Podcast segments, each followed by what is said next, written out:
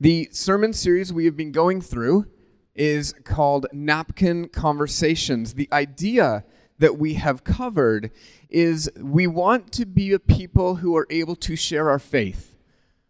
We want to be a people who are able to talk in this culture in such a way that that people are able to understand and so we talked about the fact that evangelism in our culture is broken, and we delineated a bunch of reasons why evangelism is broken in our culture. And today we're going to get into another one and also what we're going to do about it. So we determined that our first place to go to is to listen to people's religious experiences.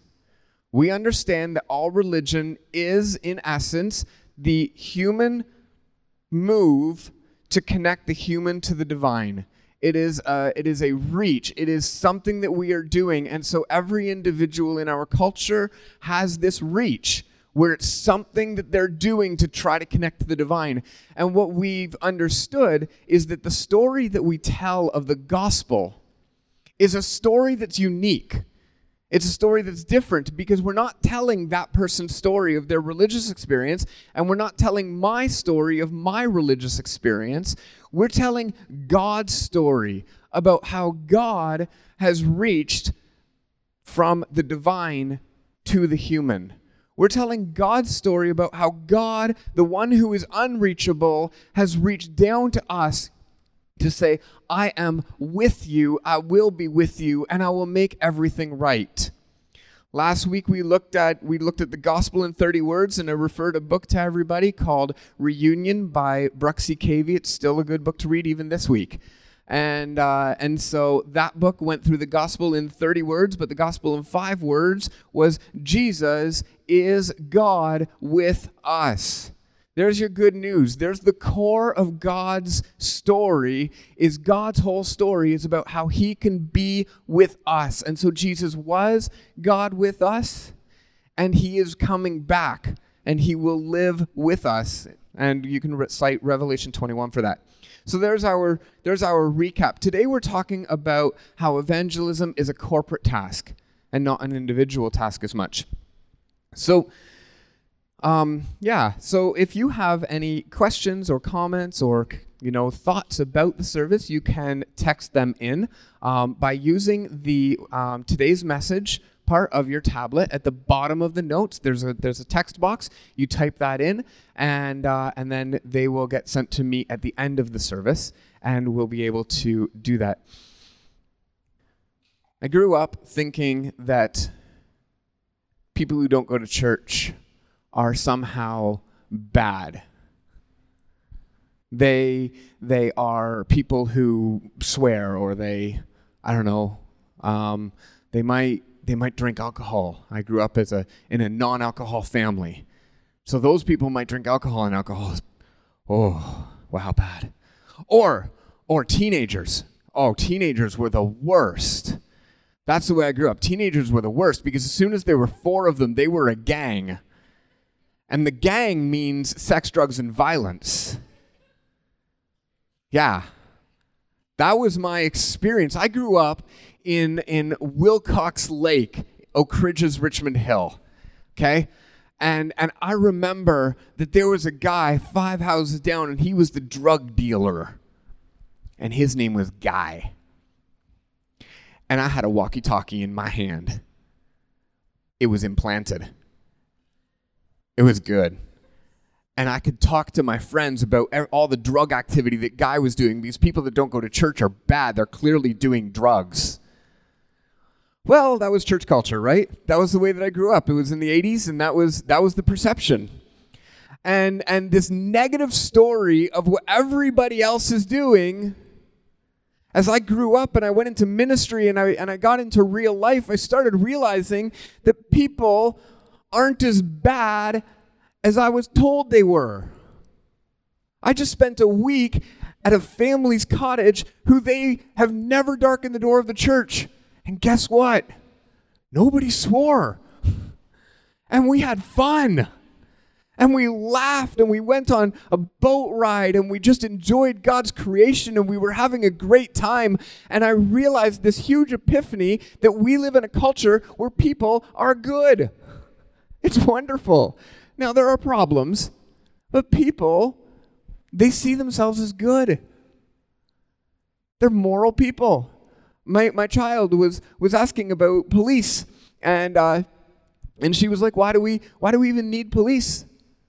And I was like, well, when there are people that, that do some bad things, the, the police come and they, they charge them and, and, and they get them in trouble. And she goes, oh, well, that doesn't happen much, does it? Well, percentage wise, it doesn't. Percentage wise, most people are upstanding citizens. And I just found that this like revelation that that people see themselves as good. They want to do good work. They volunteer their time. They give to charities. They are involved in, in good things. They, they will the good. And that's the way that our culture is. It's a bunch of people who want things to be better than they are right now, and they're doing the best they have with what they have. And, and that realization made me realize a little bit about why evangelism in our culture is broken. Because evangelism in our culture starts with, and, and I heard this at seminary, and it was being argued on a theological level that to get to the good news, you have to present the bad news first. So, what you have to do is you have to convince the person of their dire need for Jesus because they are a dirty, rotten sinner. That's step one. And I'm like, oh, we're missing our audience. We're missing the way that people understand themselves. People know that they have issues. I have an issue, I have more than one issue. Sometimes you can see them. Um, honestly. so so people know they have issues. But at their heart, they're like, we're good people. We're good people. And so the sinner message is important, but it's not compatible with their perception of themselves. So individual evangelism hasn't worked, and we're we're pushing it and going like you're a sinner you need jesus blah blah blah blah blah and then and then that doesn't work so what we did is the whole church culture stepped back and we're part of that culture that's why my first see, uh, first message in this, I was sitting down because I'm part of this culture. We stepped back and we said, well, what are we going to say now? What are we going to say to culture? And in the 90s and in the 2000s, we talked about lifestyle evangelism. And lifestyle evangelism is this idea it's God has made me by his Spirit, He has changed me, and He has given me hope, and He has given me joy and so, what I'm going to do in my lifestyle is I'm going to show that I am different than everybody else. And what's going to happen is everybody is going to start asking me why I am different, and then I'll be able to tell them about Jesus. And, and so we switched our modality from being telling the bad news first to the good news. We switched to now it's all on me to live an upstanding citizen life that everybody's going to notice that there's something different about me. The reality is that rarely actually happens. Because because if you actually talk to people, they will notice that we're touting the exact same message that the world is touting. Be good. Be the change you want to see in the world. Hope for peace and do your best to build it. Hundreds of memes from well meaning individuals, both church and unchurched, talking about how if you're just a do gooder, then that's going to improve the world. The only person you can change is yourself. And so we have all these superhero comments about how much we can just by our lifestyle change. And, and when Christians say, well, my story is just about lifestyle, well, there's nothing really that's distinguishing you from another person as well. That they're, they're good people too. Man, I have I have a friend. She is a better person than me. Honestly, she does things that are wonderful in her community. She's so involved. She's like, she does all these things, invests her passion and her time, and, and, and this is what she does. And she's like, I don't know a thing about God. I don't have a clue about God. I don't know. I don't know the story of God. I don't understand a thing. And I'm like, oh, so when I'm just doing good, somebody just thinks I'm an individual doing good. Okay. So, Luke chapter 10, verse 1 says, Jesus sends out the 72. And after this, the Lord appointed 72 others along with his disciples and sent them out ahead of him, two by two, in every town and place where he himself was about to go. Where he himself was about to become present. There's this, there's this mission right here that is done not individually, but done as a foreshadowing of the presence of God. There's a mission that's accomplished in a unity that walks into a town that announces that God is about to show up that God Himself is active and doing something. And today we're looking at that.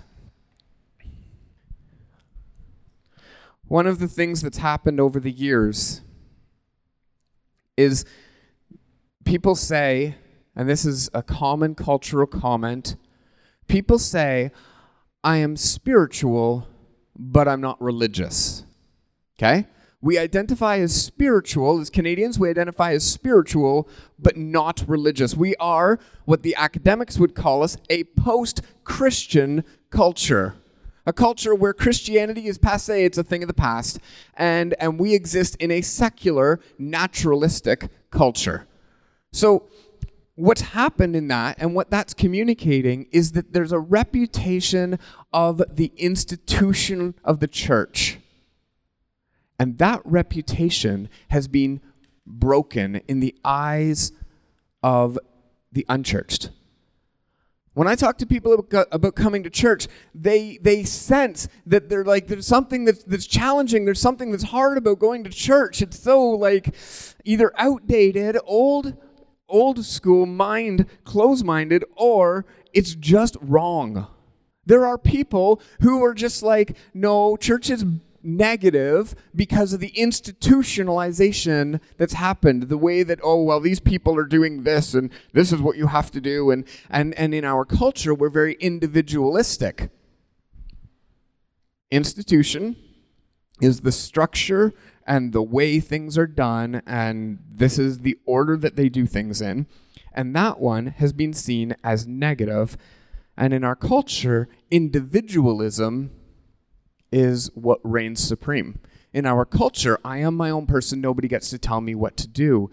And so so this is this is where we have a reputation problem because the reputation is well, we're broken. It's mired in controversy and distrust. The reputation problem says says, "Oh yeah, but did you hear about those priests?" dot dot dot dot. The reputation problem is, "Oh, but church is only about money." That's all they want. They just want your money. They, they want to make you sit through service and get your money, and the service doesn't really do anything, and so you just you get money. And that's what it's about. The reputation of the church is, is oftentimes seen negatively as a place that is just there to make you feel bad about yourself. I've heard all of those directly. All of those directly, and maybe you have as well. And so the reputation is, is mired in controversy, leadership leaders falling due to sexual immorality, um, due to recently due to uh, money managing problems or due to uh, just being arrogant and bossy, harassment, all of these things. The, the church has been has been struggling, and so what's happened is is we go okay, well we don't want we don't want to promote that right now. We want to hide that. We want to just be like, no, no, no. We're not. We're not. We're not like other churches.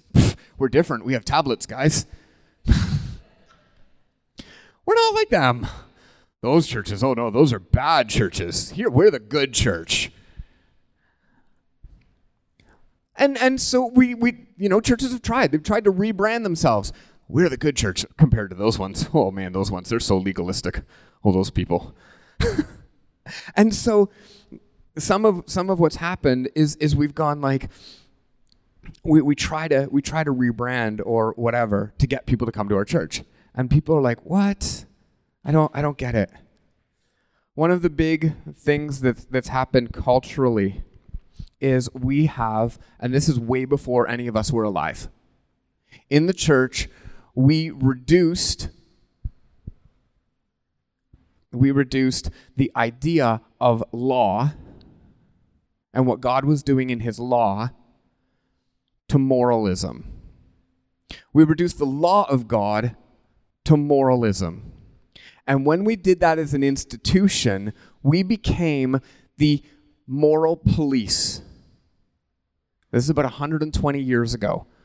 And, the, and it was an out it was an outworking of the holiness movement and the and the puritanism and and we became moral police and that became the role of the church and through the you know through the the liberation of the 20s and the and the depression in the 30s and then and then we push on into into the into the 50s and the and the sexual revolution of the of the 60s culture rejected moral policing and so rejected the church.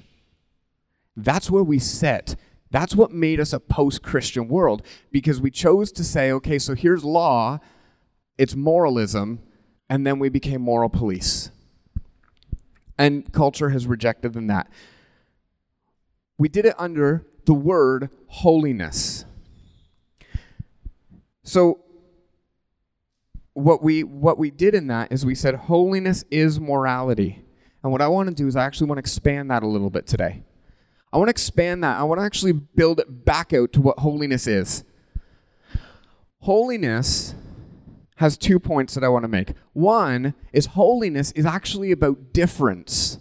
It's about set apartness. The word holy actually translates into English as set apart. It is a people who are different or a God who is different. Holiness, the first step about holiness is to recognize that God is other. He is different than us. In every way, God is different, which means God is holy. God then, in connecting with people, said, Be different because I am different. Be holy as I am holy. And he set in place the law. And he was like, This is how you will live.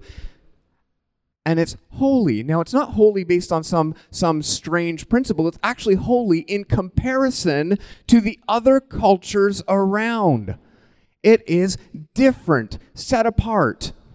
So I want to show us that, that it's not just about morality. In Deuteronomy 23 12 to 14, this is a really odd verse if if uh, the Bible or if the law is about morality. So check this out Deuteronomy 23, um, verse 12 says, You shall have a place outside the camp, and you will go out to it, and you will have a trowel with your tools. When you sit down, you'll dig a hole with it and turn back and cover up your excrement. Okay, pardon? Sunday morning church, I'm sorry, this isn't appropriate. It pretty much says when you poo, poo outside of the camp and then bury it. That's what it says. Now, if we say that the law is about morality, it is then to say that to poo in the camp is immoral. No, it's not an immoral act to poo in the camp. This isn't about that. There's something much greater going on. It's so funny that, you know, we're, the Bible's talking about where you poo. Like, come on. But it gives us a reason. Verse 14, and this clarifies so much of the law. Verse 14 says, Because the Lord your God walks in the midst of your camp It's about cleanliness. It's about being different.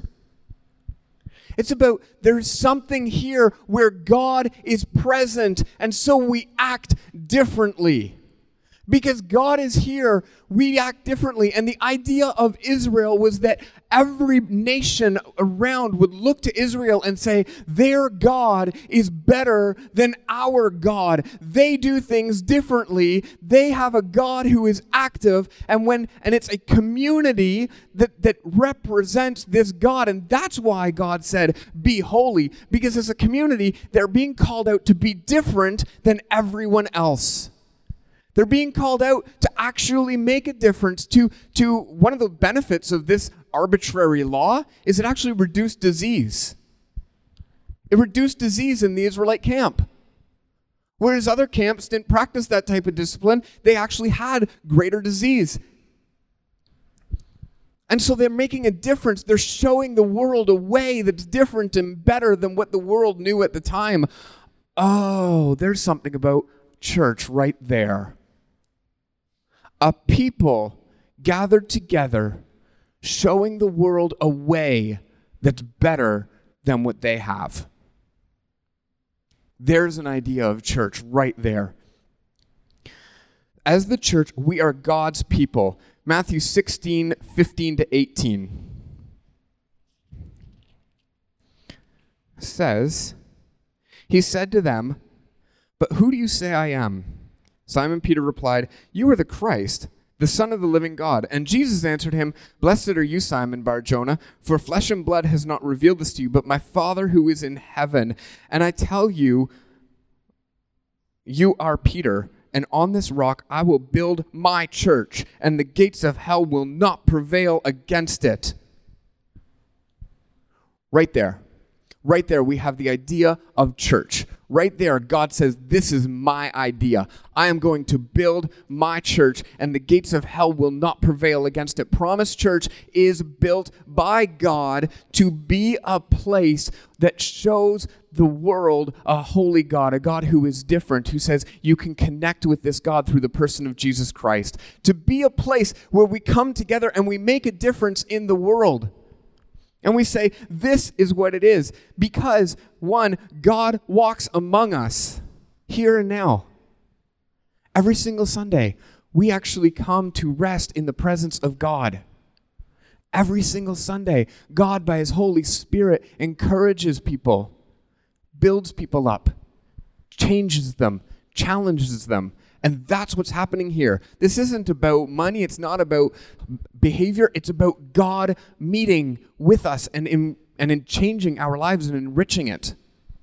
That's why we gather. And God is making everything right. And this is why we go. This is why we go because God is making everything right. See, what happens when the integrity of the institution rises above the mire of its reputation? What happens when, when people start to look at Promise Church and they say, not only Promise Church, but other churches in Bradford, other churches around, and they look at the church and they say, the church is a fundamental place that, that the essence of, of what is good comes out of it. That the church is visibly, actively doing things that are good. What happens when we actually push off the mire of the controversy, of the, of the negatives, and we actually say, no, with all integrity, when you get down to what we do as a people, we meet with God, and God meets with us, and we improve our community to make it look a little bit more like what God intended. What happens when a church, as a corporate body, can actually express itself inside a town?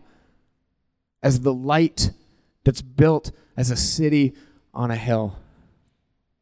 And that's the vision of Promise Church that that that's the reason I've given up everything to move into this because because that's what we happen. That's what's going to happen. The institution of the church is Jesus' idea, so we can't give up on it. We can't distance ourselves because of the bad reputation. Say, well, we're just a bunch of individuals. We're going to have church in a coffee shop. No. No, the church is worth fighting for. Not just Promise Church, but all churches. They're worth fighting for. They're worth saying, yeah, we're gonna we're gonna do this, and God is going to work and He's gonna show up. It's not something we could give up on because God hasn't given up on it. Promise Church, get this, is intended to be the reason that people believe in God. It's intended to be an apologetic. So it's a place where where we the the reason like when we act, when we do things, people look at that and they say, "I believe in God because that community is showing me. That community is doing stuff that's so different and so awesome.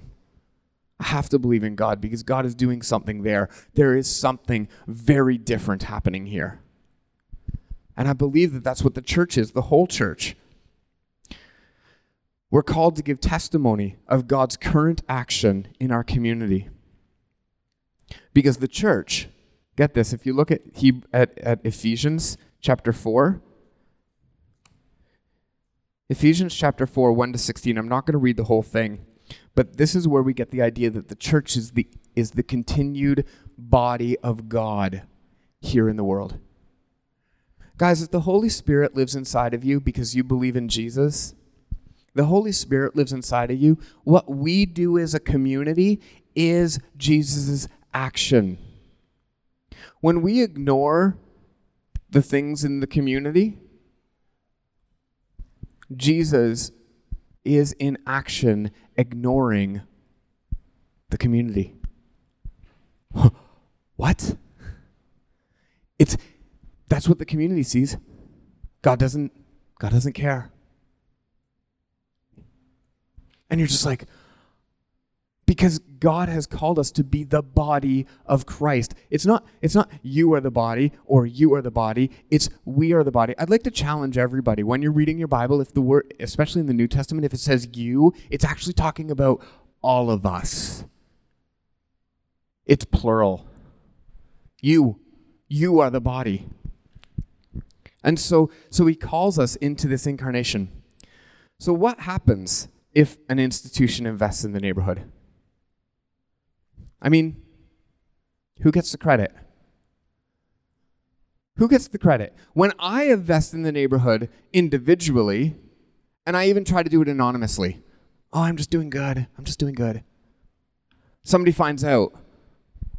And who gets the credit? Me. I get the credit. But when we, as a people, unite and do something, it's not me that gets the credit now. It's Promise Church. I'll show you. Chris Hadfield Public School, letterhead. Dear Promise Church congregation, we would like to extend our sincere gratitude for the act of kindness you recently bestowed on Chris Hadfield Public School. The items you purchased for our staff are already in full use. The Nespresso machine is a real hit, resulting in very many cups of much needed coffee. We also greatly appreciate the pots, pans, and dinnerware you donated to our staff room. Having your congregation in to share, present these items was entirely heartwarming. You'd be hard pressed to find a dry eye in the audience that day, and having the children present the gifts was an incredible was incredibly powerful for our staff. Knowing that Chris Hadfield Public School is your place of worship and is sacred space to your congregation reinforces our school wide goal of inclusion. Again, we thank you for your generosity, and we will never forget this kind gesture. Who gets the credit? Promise Church. Promise Church gets the credit, and guess what? We know this is a sacred place. They know this is what we're doing in the name of God that God is actually active. They hear it loud and clear. When we gather together, I don't get the credit, you don't get the credit, God gets the credit. And so that's what happens when we do this. So our plan at Promise Church is we're going to start small. We're, we are going to reach our community. We're going to use napkin conversations where we listen and we tell the story of God. And we are going to um, do things called promise grants. A promise grant is when you get together with a small group of people from this congregation and you invite somebody else in, anybody, and use these you are invited cards. You are invited. They're blank on the back. You write where you're going to meet. It's very simple. We're going to meet here because Promise Church is giving us a grant to do something to improve our neighborhood. It can be little, it can be big. I don't care. It, you can host a dance if you want. I don't care what you do. You can you can say, hey, we're gonna have a, a party on our street and we're gonna buy all the barbecue stuff and we're gonna we're gonna just go party it up and have some fun. Cool. You can do that. And you take these cards and, and you brainstorm and you say, what is it that we want to do that's gonna help our community come together? And you do it under the banner of Promise Church because at Promise Church we promote Christ. You do it under the banner of Christ and his action, Promise Church, and you say, we're just investing in the community. We're showing people that God is good. So you brainstorm how to use a grant. You know, I, at first people got intimidated by this. What do you mean? What, do you, what are we going to do? The people who have done it, you know what they've said to me? They said, I can't believe how easy that was. It was ridiculously easy. It was like we just we got together sometimes we we chatted we ate some food we thought of some ideas. Sometimes we actually one of them we just met in that room over there and we just chatted. We're like hey what can we do? Oh we could do this. Great idea. Okay let's go ahead and do it. Awesome. It's so easy. You just think of hey what can we do that's good? Not hard no pressure. Really simple things. And we go ahead and we do that. And so so we, as a church, we approve the ideas. We're like, yeah, that makes sense. Go do it. And then we move forward. So, my question is who wants to do it? Who wants to actually say, yeah, I'll host one? And who wants to join in on one and say, yeah, let's do that? Let's actually reach into our community and make a difference. Let's find a street. Let's, let's let neighbors introduce themselves to each other. Let's, Let's do something behind the scenes if you want. That's just beneficial for a small group of people. Don't care. Tell me about it. Come talk to me. Be like, yeah, I want to do that. I want to do something there that, that's going to represent Christ. So I've got a couple text messages. I'm going to throw them up on the screen here. Do you believe lifestyle evangelism was ever effective for a time in church's history? The statistics behind that aren't extremely clear, but we do know that um, from the time of the Great Awakening, where we went to the hellfire and brimstone story, and we went through all of that, um, from that point on, every model that's come after it has had diminishing returns. So the last time that we were really, really good at evangelism would have been would have been um, through Billy Graham crusade models. That would have been the last time we were really good. Um, but even those ones, the statistics bear out that a lot of those conversions didn't last. So lifestyle evangelism has effect, yes, but as a form of evangelism, it's it's not it's not being shown to be extremely effective. Words are required. So the uh, the mantra of lifestyle evangelism was St. Francis of Assisi who said, uh, "Share the gospel. Always use words when necessary." Um, and what he meant was live good, and and then share the words. And what lifestyle evangelism did with it was they said, try to show God through your works. So effective, possibly, but very am- ambiguous. It doesn't tell God's story well post Christian is worse than presented. It's paganism burst out of a Christian culture because its roots, it's inoculated to the gospel. Oh my gosh, thank you. Yes. Um, when you look at when you look at agnosticism and atheism, they are philosophical branches of Christianity.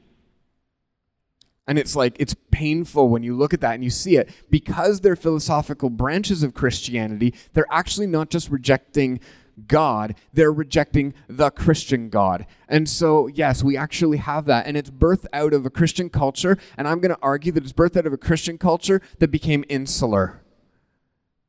It became just about us. And it stopped reaching into a community. And so, what we need to do is we need to present both sides of God's promise. The one is, yeah, God promises to be with us Absolutely. Sunday mornings, God promises to be with us. And I pray that you are encouraged today, that God is with you. And I pray you have been challenged today by the Holy Spirit because God is with us. But it also needs to carry with it God is going to make everything right. And we need to be in the community. Otherwise, we actually continue to push the reputation of the church farther away from our culture. And so, those are my thoughts on that statement. Next one. How do we shift our practical execution of evangelism from an individualistic perspective to an institutional perspective in our everyday lives? Wow, this one's huge. So, this one is, is when I said the church is the apologetic that leads people to Jesus, what I mean is we as a church need to build the integrity that we're active in our community. We have currently done four grant programs. Each one has made an impact. Um, recently, I got a text message from the person that did the, the hockey one, um, that we did the hockey one. It was our first one last September, and they asked us if we're interested in doing it again. You know? Um, this is, we are making an impact. And so, Devin, you can come on up. We're making an impact. When we as an institution are making an impact, then our individual story, our individual evangelism is when we are in conversation telling people God's story. One of the proofs we have that God is doing something is say, look at the church.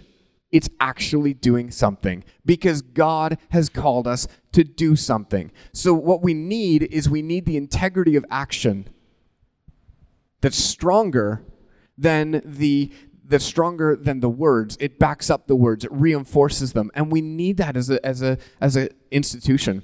It's so required for us. So let's pray. God, it's it's challenging. It's challenging for all of us to hear that that yeah, we need to be reaching out and it's challenging enough to hear okay so so i need to tell somebody about jesus but it's it's also challenging to hear that that as, as a community we are given a responsibility to reach into our, our neighborhoods, to impact them, to have compassion. We're, we're called to do simple things like build community by introducing people to each other. We're called to do simple things like buying stuff for a school and showing love through, through almost passive actions. But God, these things give credibility to the message of what you're doing in the world. And when we do them together, we know that you're doing them. So, God, help us work past our own fears and insecurities, our own preferences of what we would like to do. Help us lean into being an institution that loves you. Help us lean into being what it is to be the body of Christ. Give us creativity. In Jesus' name, amen.